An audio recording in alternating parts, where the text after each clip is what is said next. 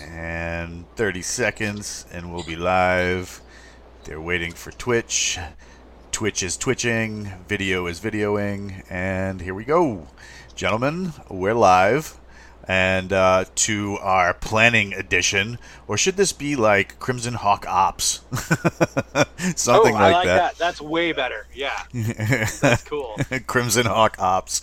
So we're at the Ops Center, uh, the intersection of all things cool for Crimson Hawk Legends, which is our game where sci-fi writers uh, play old school D and D. Uh, uh, as hosted by James M. Ward. Uh, today we have uh, some of our regular players uh, to kind of sit down and and uh, try and figure out what the hell we're gonna do tomorrow.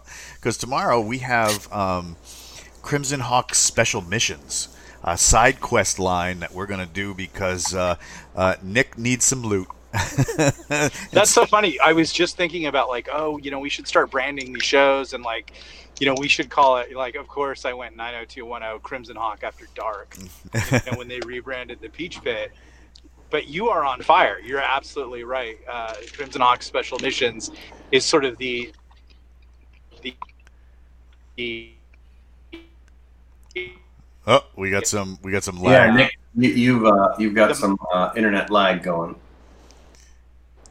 It's probably because he's surfing.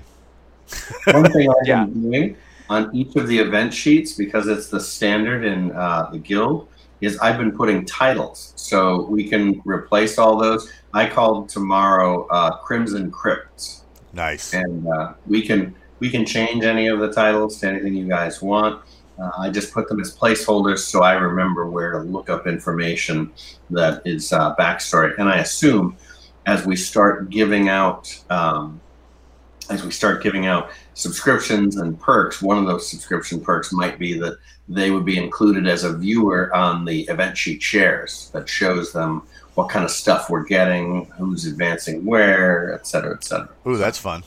Uh, yeah. So before we before we dive, uh, dive too deep into things, uh, let's go around the table and introduce everybody. So we have uh, Prometheus, who is normally played by. That's your cue. Nick Cole. Yes, I was really curly. My, I signaled to come back in. Do I sound better? Yes, you do. Worse. Hey, do I sound better? Sorry, I'm going through a bad spot here. That's okay. Okay. Uh, yes, that is me, Prometheus. Uh, I'm the fighter thief. Yeah. And who has the sword uh, with uh, who definitely needs therapy. Uh, and speaking of therapy, we have um, we have uh, Lance Scipio, who uh, Scorpio, who is going through a very hard time right now, uh, played by Mr. J.R. Handley. How you doing, J.R.? Doing good. Uh, Scorpio, not so well. Uh, last we heard, we uh, one of the rings that we received, one in the crypt, was cursed, blessed, however you want to look at it, by li- lycanthropy. So I, I decided that lycanthropy. There we go. I do the words. Um, so when I put it on to, to get the XP for it, suddenly I stripped off all my clothes, became a wolf, and now I'm running with a pack. But at least I got to be the alpha, I guess. I don't know. and so uh, I would just say, Jr. One time I, Jr. One time I met a girl who said that she had lycanthropy, and uh, let me just tell you, if you ever meet anybody like that, don't pass up that opportunity.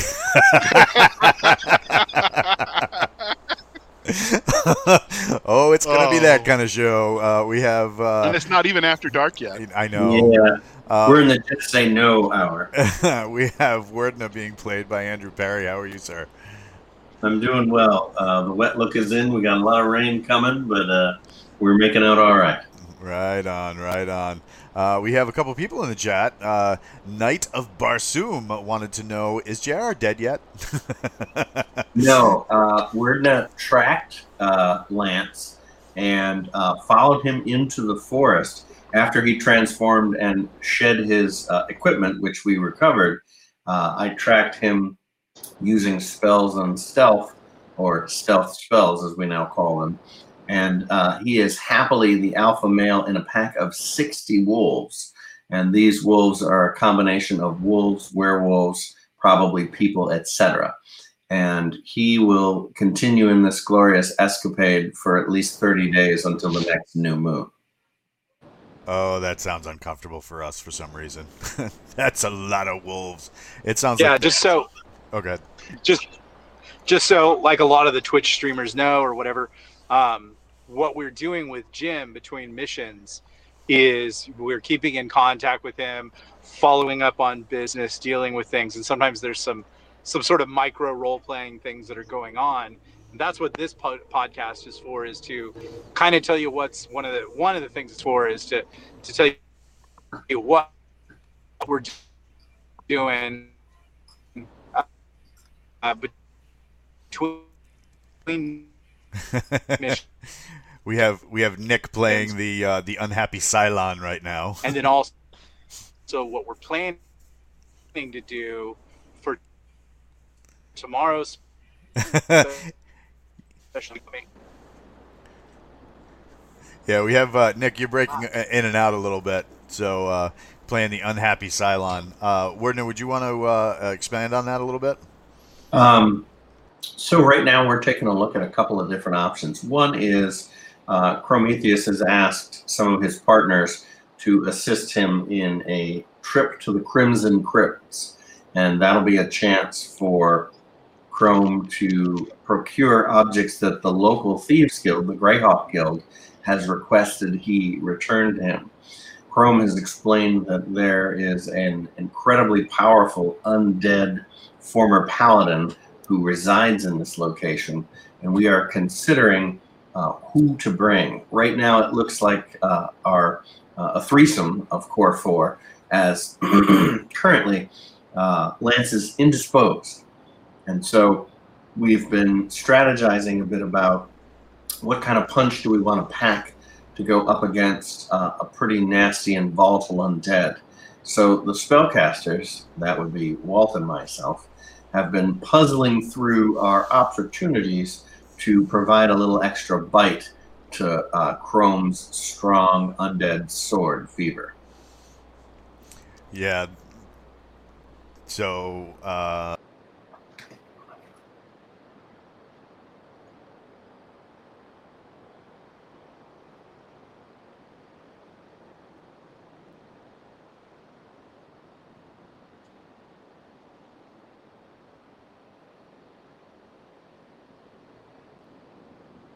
Well, right now it's a sword that actually has uh, a very strong bonus against undead. What I'm going to do is add my custom spell that I created called Elemental Blade. That will uh, continue to add extra dice of damage every round uh, to hit. Uh, well, you hopefully will take that new, uh, very nasty Foltus spell and uh, uh, spring that surprise. I, in turn, will uh, add in Hold Undead as as well as a couple other uh, undead volley type spells, so that we can do maximum damage and try and get in and out quickly. The challenge we have is that uh, Jim has warned us of uh, impending uh, dimensional transport, which means that the actual future where this creature lives is probably not on the prime material plane. oh, that sucks. So getting back is going to be our biggest issue, and there is a massive reduction in capability, the capacity of prime material beings when you planar travel. So we may lose some of our juice depending where we wind up.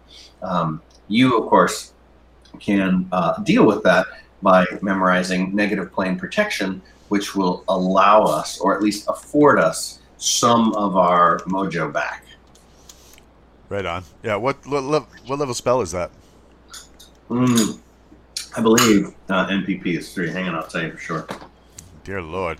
You know, it's crazy with all this And JR digitalness. Gr- breaking out a book is actually the fastest way to discover it. Uh, Yeah. Go ahead. Am I out of Am I out of Cylon jail yet? Do I sound better? Yes, you sound fantastic. Okay, cool.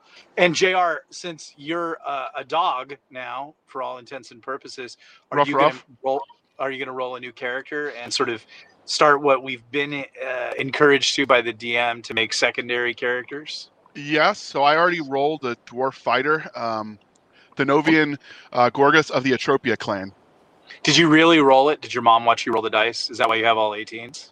I wish I had 18s. I used uh, uh, Dragon's Foot, which is a uh, second gen uh, character pre-generator, and it did the the dice for me, and then I just put that in my sheet and took those numbers. So, because it was quick, and I was Yeah. also that day rolling 19 uh, retainers for my Cavaliers. Jam, you love that Cavalier, don't you? He's a lot of fun, but he might die soon. You know how James is. Uh, excuse me, James doesn't care kill characters. Characters kill characters. Yeah, every serial killer says that. Ask everybody in jail if they actually committed the crimes they commit.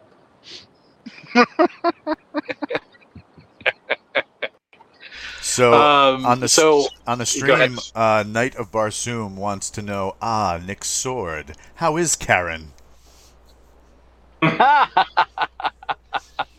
you know, that sword is a lot of fun. I like it, and Jim paid me a pretty high compliment.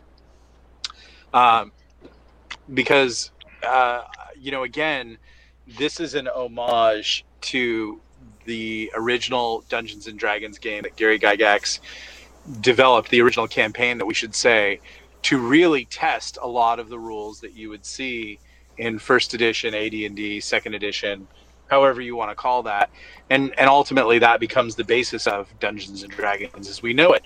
So you know when I talked to Jim originally about doing this, I said I'd really like to play, as Jim calls it, a Gygaxian campaign. And so Jim was, you know, and and Andrew, who's in the in the conversation today, were actually players in that original game back in the '70s. And Jim had this very sword, and it was a real bane to him. He did not like it. It caused him a lot of trouble. He told me the other day it cost him about three or four levels, a couple of million in experience. Um, and and he kind of fought the sword, and he didn't like having to give it. You know, it's the sword is a total gem whore. And I thought the really neat interaction from the last series was when uh, Nicole's getting out of the car. Say goodbye, Nicole. Bye everyone. Do it. What do you hope? Um, hope you guys win at D and D next time. Okay, thanks. So, um, that is so not right. Because winning, Does your mom? Did I your mom really tell win. you that, Nick? Yeah, she they, they all mom said that. Am I wrong? I hope you win at D and D.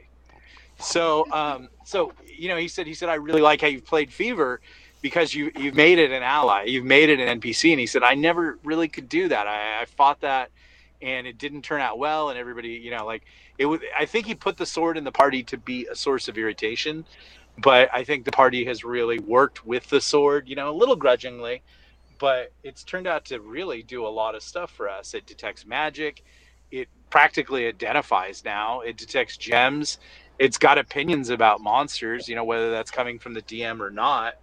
That's pretty cool. So uh, I, I think I think we're doing good. I like the sword. it's interesting in the way that it reacts and constantly demands the biggest, shiniest thing in the pot. Um, Yeah, but it's funny the way that you know because I mean Jim is obviously playing the personality of the sword, and and it's funny because uh, of the way that you uh, act by treating the sword, you know, almost like almost like an addict. It's like it's like no no no Yeah. no, no you can you can have your fix, but you got to Yeah. do this one thing for me first. yeah. Well, you know, dog. I mean, uh, dog. Uh, you know, uh, uh, well, as a as a dog specialist, handler, trainer, lover, um, it's kind of like it, the sword's kind of like a dog. Mhm. It, it's just it's it's it's its own little chainsaw, and, and uh, Walt Walt owns and runs a flying chainsaw he, the, called the Malinois. So you know that like they have to they kind of have to be coaxed, you know, with you know good and negative behavior to get what you need it to do. I mean, at at least that's an outside observer's opinion. But what I what I really like is when I forget what happened, but somehow Andrew denied the sword what it wanted, and it started crying. and that was pretty funny. that Well- and when he started negotiating with it. Yeah, so I think of my role as the as your sponsor. So, yeah, um, Yeah. if if that's true. if if addict is where we are, I, I am the tough, angry love that is immune to it because it knows I have more power, and Yeah. being able to dispel it and literally shut it off is probably the threat that both uh, Walt and I can put over its head to make it perform. And since that tough love episode, it has provided more and more value, and so Yeah. uh, I'm very willing to enable it to bundle and take damage uh, and get things. And I think our next surprise that I'm planning on springing on it is going to be more in line with look, our strongest blood bag, who's got a bit of an anger issue at the moment until we get him back, um, uh, is hurting. So you need to make sure that you are providing succor for him. So I'll be interested to see how we can manipulate the sword to affect uh, outcomes, and that's a goal. Yeah, It's, it's I I think that I think I think that'd be fun. And I'm just all y'all got any more of that sword? Speaking of the um, the Lance's problem, so in the chat, uh, Knight of Barsoom has said that the uh, wolf's name should and wolf form should be Woola. So we'll we'll go with it. nice. right. Nice, on. pretty brutal. Hey, Woola, Woola was incredibly loyal and uh, uh, could take out the uh, the the tiger hornet. Who's I cannot think of the name of the. Was it called a sting? What were those things called? Hmm. Yeah, scary. Okay.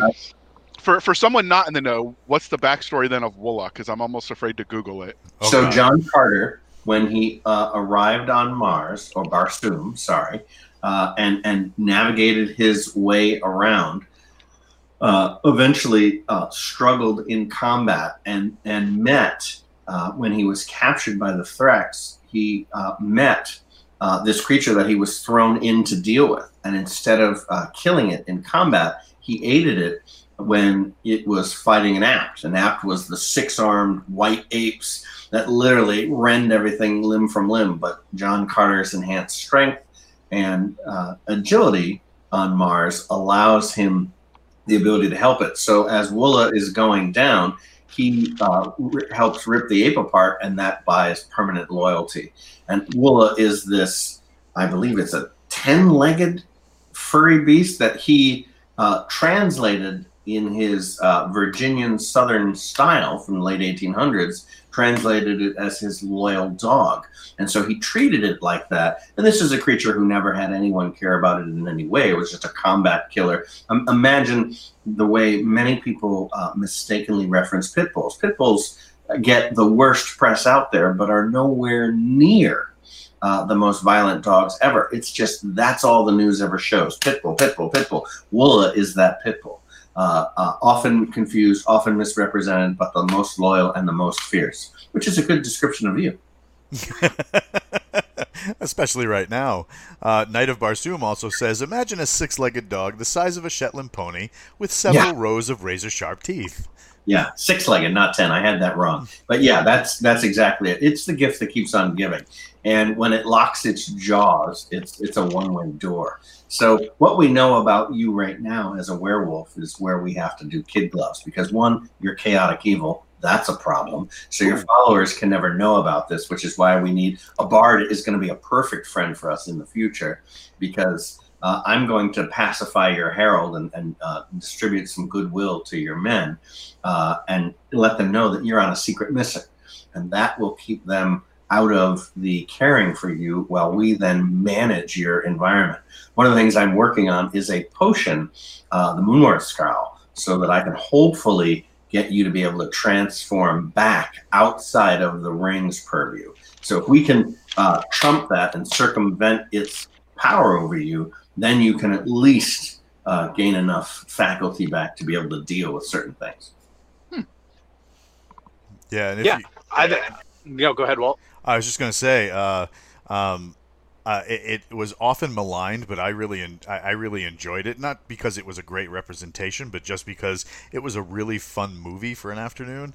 Uh, the Disney John Carter of Mars, um, the scene where they where they show uh, Woola showing up, they don't go into, eh, they just have it as like a guard dog, but. Um, the animation of it and the way it moved, I, gig- I giggled like an idiot for a good 10 minutes. Oh, I would love to see that. I have yet to see the the uh, John Carter, the Disney one. I I always loved the books, and I heard no good things, and so I didn't think I could take it. Yeah, it, it was a deviation from the books. Um, they they changed a lot of stuff to try and cram what was essentially uh, two or three of the novels um, into the time frame uh, because they wanted to. It seemed like they didn't know if they were going to do sequels, so they tried to cram as much as they could in. Um, but the animation for that dog was hysterical. I mean, it was just. I'd love to see that. If you just It- go on YouTube and, and just check out the like the scene with with the dog, it, it you, Mark. giggle like an idiot. Well, yeah, and, and, and some of the things it fought were so amazing. Those books are, are great derivative of how D and D got started. If you look at Appendix N, it it reminds me a lot of when Amazon announced that they had bought and were uh, producing the rights to Elric, and I was uh, lots of trepidation, lots of fear, lots of hope based on seeing The Witcher and some of that stuff. And then Moorcock did an interview about four months ago, and he's like, "Yeah, Amazon got back to me and said since The Witcher's doing so well, uh, they don't want to put Elric out because they think it'll be too much of a repeat." And he said, I, I laughed as we explained that the guy talked about I was the foundational idea behind The Witcher. So uh, you, you can't win. Things like Elric and uh, Corwin of Amber, those things are a struggle to produce because they are so foundational. They bring so much to the uh, ideal of the world. It's, it's very difficult to represent them in film. So, what do you think, Nick? Yeah. What what do you think uh, we're gonna have to do uh, to um, kind of? I know we're gonna have to because it's not a it's not a remove curse uh, because it's a magic item that's doing it. Yeah. Right. So, what, what do you guys think we're gonna have to do to um, our good friend Scorpio, aka Woola? Well, I mean, it seems to me like, and I'm I'm the thief, so you know, like that's you know, magic is a a little beyond me. But Prometheus is a special kind of person, so he has some some other knowledge. But it would seem to me like the easiest, most straightforward thing would be to trap the pack and to dispel magic on the item, right? Well, the pack is tracked. We can follow them now. I've got a way that we are able to follow them. So we're square there. And I've thought about Dispel Magic. That at least would get the ring off. So it would be a one and done. The question is has it changed him to be a lycanthrope permanently? Or is it a transformational assistant? So hard to know. Well, I guess we'll find out if we detect that the ring is still magic afterwards. So Dispel Yeah. Magic uh, because it's a constant object, will just be an off switch. We'll turn it off, and then we can try and get it off. And we can do that by reducing his size, his being uh, Lance, so that we can make him smaller than the ring and let him run away, and we keep the ring. So Yeah. You know, Lance, you should you should set up a session to with with Jim to role play as the werewolf. That'd be fun. Okay. Maybe we can uh, do that as part of the Halloween stuff, since it is October. Well, here's what Even if we do. don't air it until And- Halloween and record it in advance. Yeah, that would be fun. So, um, we all kind of like, you know, I'm sure, I'm sure we're all. I know, I knew Andrew's doing s- some stuff with Jim behind the scenes. So, um, what Prometheus has been doing behind the scenes is he's been basically responsible for the death of several sages um, because he keeps hiring to work on stuff because Prometheus likes to acquire knowledge because knowledge is power. And so uh, he had, you know, um, we ran into on one of the first adventures. Uh, we we we wit- we saw a dark tower out in the distance, and maybe after this, Andrew could color in if that dark tower was actually part of the original campaign. I'm assuming that it was. There was a black dragon on top of it. We said, well, we're not ready for that. Let's steer away from that. So Prometheus went back to Greyhawk and spent some of his money hiring a sage, and found you know he just wanted to know about the black tower. And the next time he went to visit the sage, that sage was dead, and he had an R carved in his chest. All the information he was able to get from the sage before he died is that there's sort of like a um, warlord out there named Robilar, and he has a bunch of orcs, and everybody in the city is afraid of him. So Prometheus is pursuing some courtly intrigues behind the scenes to maybe get a commission to wipe this guy out. But here would be a great thing, you know, meta. Uh, sometimes James listens to these podcasts, sometimes he doesn't. But what you could do in werewolf form, you could do two things. You could scout those trolls and be pretty safe with your pack, and you could scout that tower. So I have I got similar information in that my relationship has now improved with the Black Wizard in town, in that we swap spells, and he really likes my spells, and so he started to give me some of his, and he gave me similar information. uh, without um, a sage and the death of a sage. Um, the challenge we'll have is if if this is old school D and D, uh, Jr. will have no control over Lance. So typically, the way uh, a werewolf was run is NPC only. It is much more the evolution of third and fifth edition, where you can play as uh, a lycanthrope. Uh, there were rare situations where there was the capability of uh, players to con- uh, continue as a werebear, which was the good aligned uh, lycanthrope. The werewolf is 100% chaotic evil. So we won't be able to have any relationship with it, any negotiation with it, anything other than it attempting to tear every single human or other creature apart if it gets to it, nor will it negotiate with us. So our job is to restore Lance's psyche to him because if we can get the ring off, Lance's inherent ability, which is resistant to mental uh, attack, should allow him to overcome everything short of a full transformation. So that's my thought.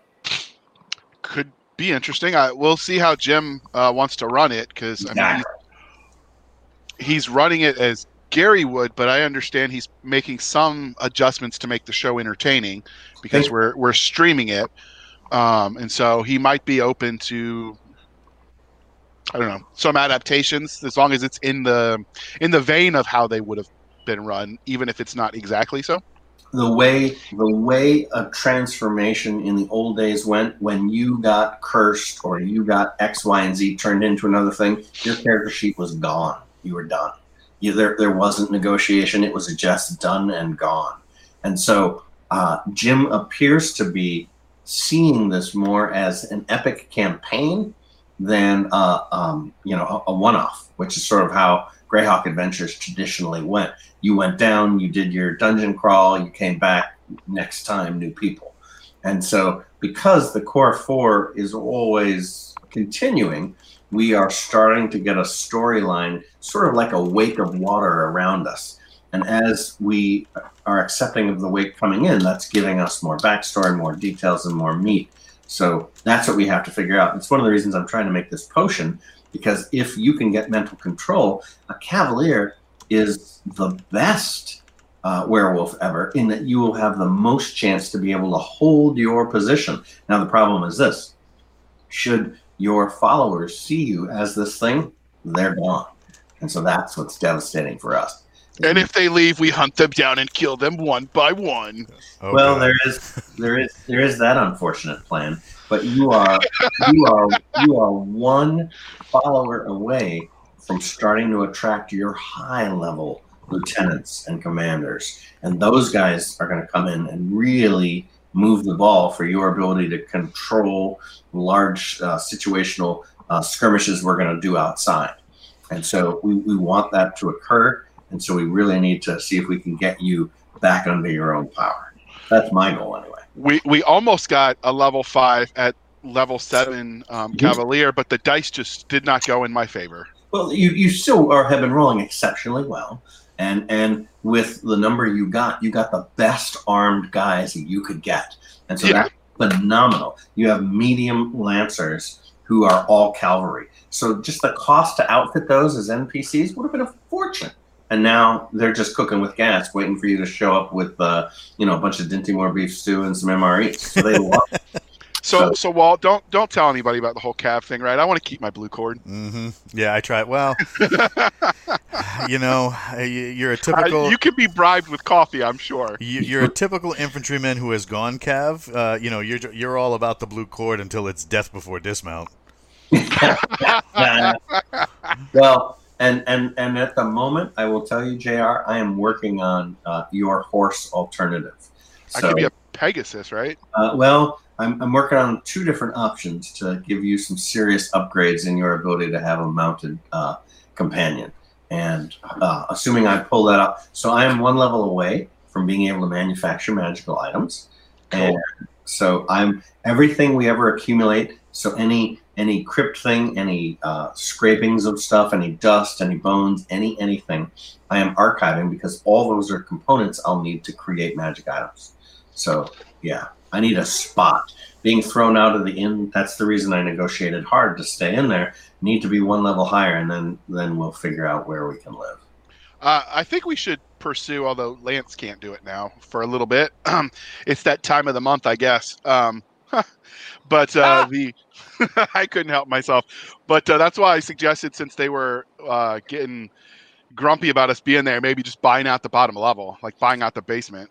So never seen that happen. If we can pull that off, that will be phenomenal. And the other thing is, uh, if we get a bar, one of the things I would like to do is start negotiating with some of the guest stars to uh, maintain residence in the inn so that we can have access to them. Remember, a bard chrome will replace our sages in that a bard has legend lore. And that's going to be our answer when my identify fails us. We can then have a bard use legend lore on objects. And that's going to so, be the ball for us. So we have not this coming Friday, but next week we have as a special guest star, uh, voice actor. Her website is uh, Voices by V, uh, Veronica Giguere. I cannot pronounce her French last name. I am sorry, Veronica. I've never once gotten it right. She uh, has done the Ember Wars series, or not Ember Wars, the uh, Empire of Bone series by Terry Mixon, and a bunch of other stuff. She co-writes with Mercedes Lackey, uh, and she does a lot of stuff with Baen. But she's a, a huge huge nerd as well. so she's writing a bard because you know she does the voices. Yeah, and next in two weeks it'll actually be another really cool thing, and I'm really glad she's on for that because um, Luke Gygax has uh, allowed us to be the inaugural stream for Gary Con that weekend. Really? Virtual Gary Con. Yeah. Yeah. So that's being set up right now. Yeah. So that was the gig we talked about a couple of days ago with him. And it was um, uh, he wanted Jim to run a game. And so my idea that I asked was, would it be reasonable to have, uh, because he, he knows that we exist and he's going to be a guest star for us, um, could we could we be your uh, Friday afternoon activity? And so we are that. Now that means we have all the GaryCon followers. We have all the Autumn Revel followers. We have the Twitch stream of the folks who watch Luke Gygax. So it, it's going to be very interesting to have this opportunity for us to be seen by such an international stage. So be pretty exciting. I'd like to next level that podcast a little bit, you know, and, and I'm open to ideas. And I think Andrew had a really great idea is that it might be time to go to character headshots. Um, you know, like, I mean, are we all that interesting? Is like, and that could be something that you know the chat could kind of tell us or weigh in like is it really that interesting to see us staring at the camera? Or should we get some really nice art and we'll just put that up as our camera shot and you'll just see jim dming and then maybe like at the beginning or the end of the podcast we'll flip back to our cameras. But i think that would be cool. What do you guys think? And and does anyone else have any other next level ideas. Walt, what do you got, man? Well, um, in the chat, one of the things that people are asking for are um, specialized emojis to, to use on Twitch. Um, and that's okay. that's going to come hand in hand uh, with uh, us being able to get subscribers and do other things with the channel. So this this last podcast that we're doing right now fulfills our um, our broadcast requirement uh, for Twitch to allow us to uh, pursue that kind of a partnership. So we'll, uh, we'll, we'll gonna start doing that in the mix uh, to get that going. But they said that uh, uh, one of the things that they should do is that the um, they should uh, we should all do like th- some of our emojis should be emojis of the uh, of the core like like couple of players. Um, uh, of okay. course, Knight of Barsoom said just make sure no Jr. they don't. They don't and, want. one for for the god Jimmy I don't know what that's about. yeah, but... for for for James M Ward. So in other words, a specialized oh, okay, James okay. M Ward emoji. Uh, yes, we could we could have an emoji of him like pointing his finger. You know, like don't be funny other than GM. You know that kind of that those kind of uh, things thrown into the into the mix. Um, but that's all part of what we're doing today and why we're trying to broadcast today, uh, because you have to have so many shows per um, per month in order to uh, qualify for that. So you know we had to kind of get that in and make sure that uh, we were doing that requirement. Uh, but yeah, um, specialized tokens, um, you know, having headshots instead of instead of us could be a fun thing, especially if uh, done as our characters. The danger to that um, is that um, characters die. Yeah, characters die. So we so, might um, be better suited to having that as our background, having the characters. So one of the nice things about Zoom will be our ability to interact with it in the background. So it might make sense for us to make the characters. One of the things I'm going to start posting on my Zoom background is my wizard mark. I've drawn uh, a symbol of a phoenix and created a background for what that's going to look like. Um, and so I'll start displaying that behind me, and, and, that'll be a thing that people get used to seeing. But I'm also um, looking for a way to find either a picture or hand draw or find someone who can help me uh, draw, you know, my wizard with um, the pseudo dragon on my shoulder because he's a very interesting looking thing. And so I've been working about in when I distribute our um, summation every week. Uh, I've been adding in lots of stuff with the story of Razor. Razor wanted a cat, so I went and got a kitten. Uh, we've got this, we've got that, bunch of different things. So you know, yeah. who knows? Well, so, Walt's an artist, or I can bring in the Galaxy's Edge artist, but you know, I don't know. I think, very, I think character headshots already or just sleep. yeah, but I think even just Walt's, you know, like when he did the Beholder, and he said, you know, he just scans that, and and you know, it becomes I, I I don't know artistic terms, line art and stuff like that. Maybe it would be cool just to have you know line art versions of our characters, and then people could download them and they could color him in and post him in the chat if they wanted to, and like they'd probably maybe could do something really cool. I don't know, but uh, we don't have to do it. I think I think two weeks from now is going to be a really big show, and so if there are any, that's a that's an idea to cons- uh, consider. Obviously, we've got to get on these emojis. I'm not sure exactly how that works, but I think Walt and Jr. have a pretty good handle on that. I'll do whatever it takes. Are there any other ideas that we can have to sort of next level the show? Well, it might be fun as we start getting uh, subscribers who want to subscribe at the higher levels. And Walt and I were talking about this at the very beginning, is to provide ways to include them. So we could allow them to uh, see uh, the event sheets, to see what we actually see. We could allow them to have access to our map pack, uh, the various maps that we hand draw and then post in our event sheets we could allow them to look at um, our inventories, at our magic item list, at the custom spells I create. We could truly let them go in different directions. We could have them possibly influence uh, spell selection on Walt and Mai's part. Uh, there's lots of different things depending. So if you look at how people do patronage for artists, we could truly have people who are patrons and they have some level of contribution that brings them into the show or or allows them you know a higher priority in chat or their voice is more of a vote in the in the membership vote. We do that um, in my own club in that our guilds have a gm a guild master for that and he brings forth uh, all of the different ideas for the members of each of the eight guilds of warp. So there's lots of things we can do that would really step us up Speaking of fan involvement, we have Felix the Swift uh, suggesting special horses for uh, for Lance Scorpio would be a unicorn or a mechanoid horse, so a mechanical horse. Um, and then we have Knight of Barsoom. So JR's not dead, but he's naked. Yeah, and he's afraid. no, he's chaotic yeah, evil because of yeah. the uh, the Gamma World where I ended up dead, naked, and uh, a lot in that and afraid in that game. Uh, that's naked become somewhat of a running a running joke. Is how long before my character's naked and afraid? I think I died like at least a dozen times in Gamma World. Would you guys like a theme song? Like if I have a composer that I work with, and uh, and I could probably convince him to get us sort of a show opening theme song. Would you guys like that? Yeah, would that, crazy cool. Would that add to the polish? Yeah, I mean, it just when when you did that animated preview, the very first thing that I ever saw after our first session, and I distributed that. Sorry about that. I distributed that among all of the guilds. The number one thing was where did this all come from? They they loved that level of extra effort, and then I started hearing about it from a whole host of people outside who were so excited. Just you had animation, you had music, you had traditional D and D things, a bunch of atypical things. Just the idea of music is such a powerful addition. One of the things I'm fooling with now, with 45 years of campaigning, is the tournament that I run at all these conventions.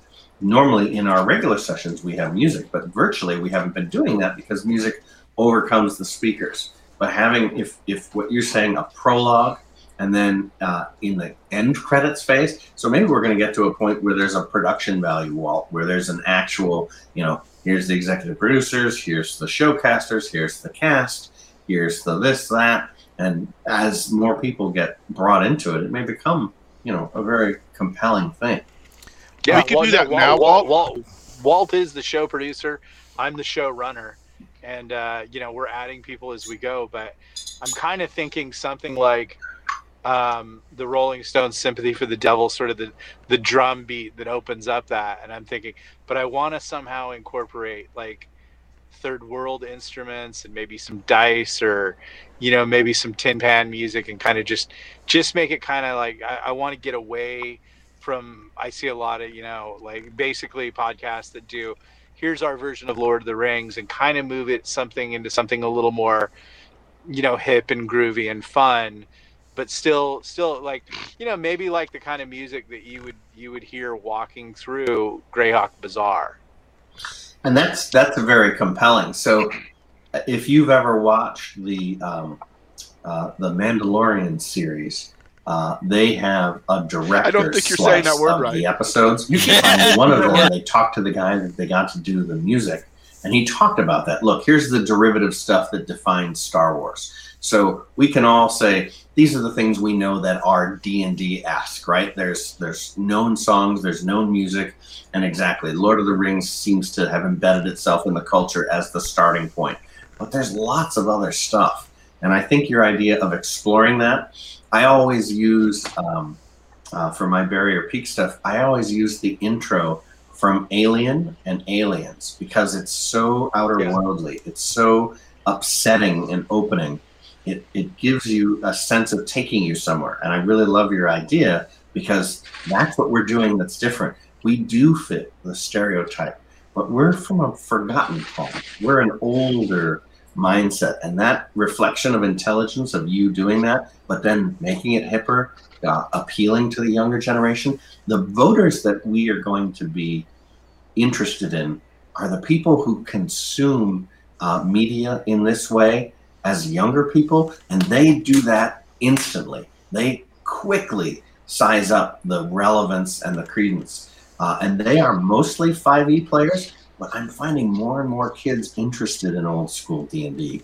And so our ability to communicate to them on their level with their kind of music, that's a powerful idea.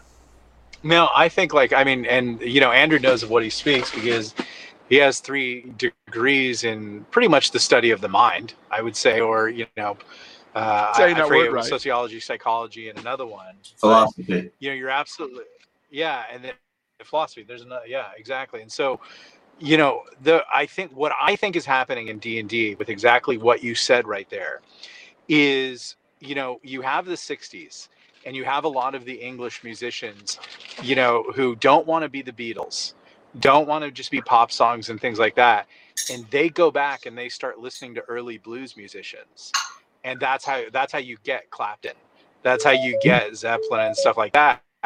You go back and get these people to make these incredibly deep works and stuff like that. And so I think there's like the first edition crowd, there is a early, I think the kids are going to see us as early blues musicians.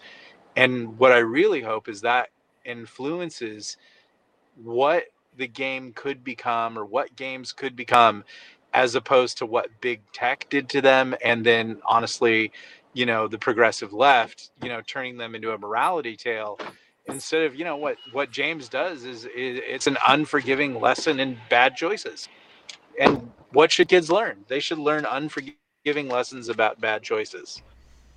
You know, in theory on the tabletop instead of real life. So I hope they see us as those early blues musicians. Well, and I and I think that's less the the the opportunity to be a trailblazer is, is not a left or a right issue.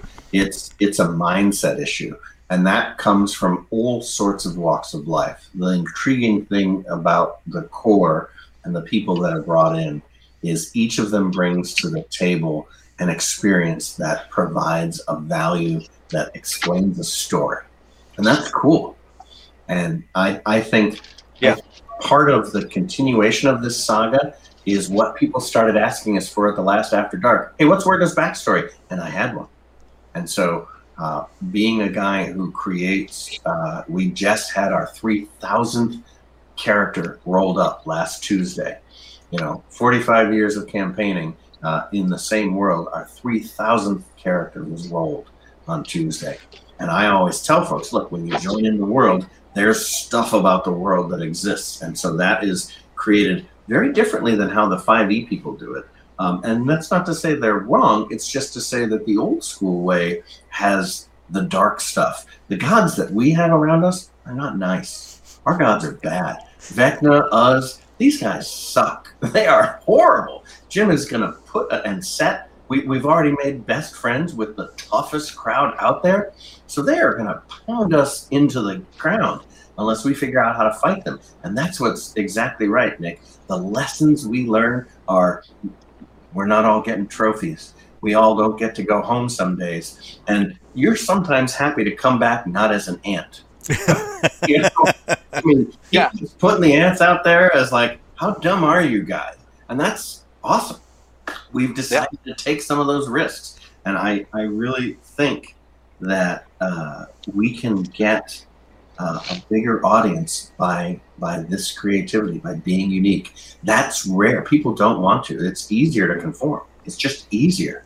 And our, our willingness to take risks leads us somewhere. I think the, And- speaking of speaking of backstories, uh, uh, Nathan Petty, who's uh, one of the ones in our group, just made him a mod because he was so active. Anyway, we're trying to grow the the Facebook group. He shared a, a meme the other day about this uh, this character who's like his wife uh, his wife was killed on their wedding night uh, by a dragon, and he pulls the sword and he hunts down the dragon and he kills the dragon to avenge his his murdered family, and then you know that's his backstory, and then he dies by a level one goblin. And so there's there's something to be said for for backstory growing as the character does, because it's it's the the acts not not talk kind of thing. Like you're known by what you do, not what you say you're going to do. So Yeah. I, I think Yeah. I think there's there's some fun and lessons there too, just in general on on how you create your character. So I went with uh, less is more for for Lance's backstory. You know, this typical noble. He was the second son of a warlord, so he was sort of sent to find his own way, and he started with his I armor like- and his honor, and that was it. I like that the infantryman sums up the famous, you know, Greek antiquarian quote, deeds not words, as acts not talk. Yeah. Be great, good.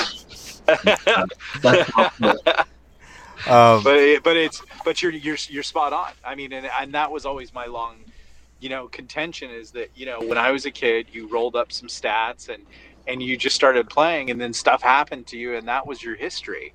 Not necessarily that you know you, you that that thing that you were talking about is absolutely right. You know, I slew a dragon, blah blah blah, wasted by a first level goblin, but that's so to what the point that Andrew is saying is about. You know, everybody gets a trophy, and people have people you know it's just weird like i mean when you come in with that much development about who you are it kind of tells me that you're not really willing to play with the group. Like i'm an improv actor trained at the groundlings in los angeles. That was the basis of how i made my way through hollywood. And it's so much about taking from the group and not being controlling and kind of determining you know not trying to force everybody into your fantasy but telling that story together in a circle which is a lot of fun it's a really joyful group because we're able to do that even though we tend to take a major league beating almost i mean part of part of going into a gygaxian world is is conceding to the beating. And and there's a real there's a real sense uh I, my i can tell you my guild members just love what they really get off. I haven't i haven't been a player in 43 years. Oh, I've wow. only uh, DM for 43 years, and they really enjoy seeing me and, and how we get tortured and beaten and, and, and you know stagger home. And that's there's there are great lessons there about uh, the stuff that we're doing that I think is is good for people to watch to remember that we don't all win. We've dragged up bodies. We've forgotten bodies. We've had bodies denied us uh, as we've tried to go home, and and that's the way it works. Life life isn't always fair, and and Jim's Jim's flavor of campaign is to let you know that even the greatest uh, idea or challenge doesn't always work. Things things fall apart, and, they, and the center doesn't always hold.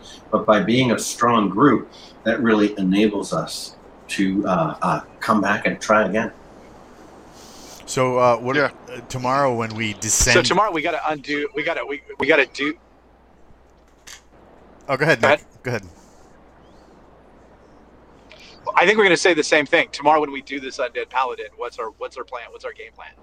Well, Walt and I started talking about that. Um, I've given him some spells to consider that are going to add some uh, juice on the cleric side, and I've got some spells on the magic user side. So we think we've got the undead torment down. I'm going to juice up fever a bit with my elemental blade to give you a little more bang for your buck each round.